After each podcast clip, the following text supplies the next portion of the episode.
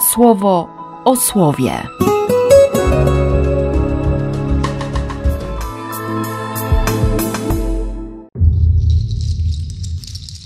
Siedemnasty grudnia, piątek.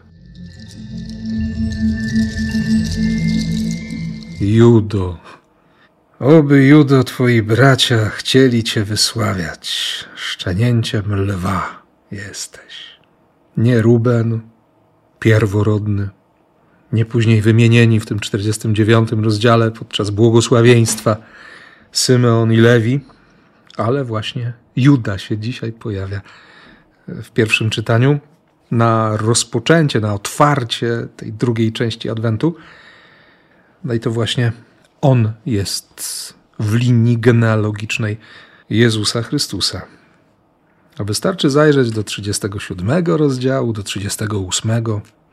Ruben chce ocalić Józefa, którego bracia postanowili zabić, no z czystej, niekłamanej, autentycznej nienawiści.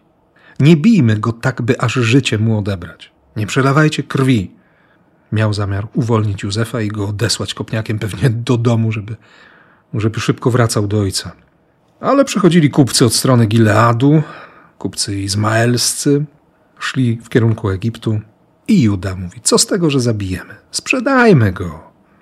Historia potem zatoczyła jakieś koło? Nie, to nie tak.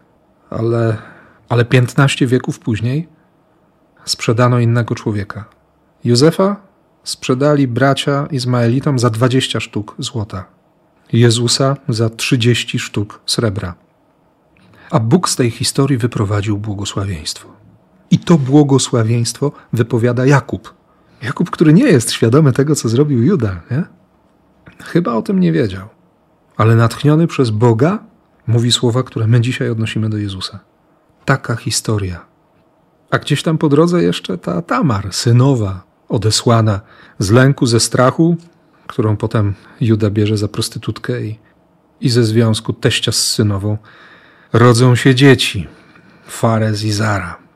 Fares czy Perez, który wyprzedził swojego brata. Nie?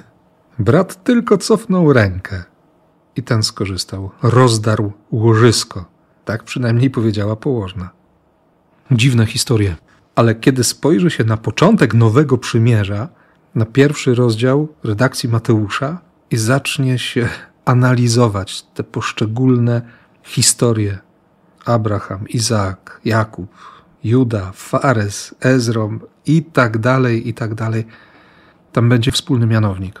Po pierwsze, że byli ojcami albo zrodzili według wierzeń w tamtych czasach, ale przede wszystkim w te wszystkie historie zaangażował się Bóg. On tam był. Był wtedy, kiedy wątpili, i był wtedy, kiedy go odrzucali, kiedy ulegali pokusom odejścia od wiary, kiedy zdradzali, kiedy zabijali. W tej genealogii, gdzieś tam pod spodem, w poszczególnych życiorysach przodków Jezusa, nie ma chyba grzechu, którego byśmy dzisiaj nie umieli nazwać i z którym my byśmy się dzisiaj nie musieli mierzyć. Taka historia. Nie dlatego, że, że to jest historia grzechów, ale dlatego, że to jest historia zbawienia człowieka. I to jest fundament. Więc skoro on się przyznał do takiej linii rodowej i ma taką genealogię, biorąc pod uwagę naturę ludzką Jezusa, to naprawdę dla nas jest nadzieja. I dla ciebie, i dla mnie. Dla mnie szczególnie. I błogosławię dzisiaj Boga za to, że, że daje nam dziś ten tekst. Wierzę, że to jest jeden z moich ulubionych fragmentów Ewangelii. Tyle Bożej miłości się ukrywa między tymi wszystkimi imionami. I przede wszystkim przekonanie, które się ciągle, ciągle i ciągle powtarza, że źródłem tego życia, przekazywanego z pokolenia na pokolenie, jest Bóg, jest Ojciec Niebieski. Życia, które staje się życiem wiecznym. Życia, którym jest wiara. I takiej wiary, nadziei i miłości życzę Ci na te najbliższe adwentowe dni. I błogosławię w imię Ojca i Syna i Ducha Świętego. Amen. Słowo o słowie.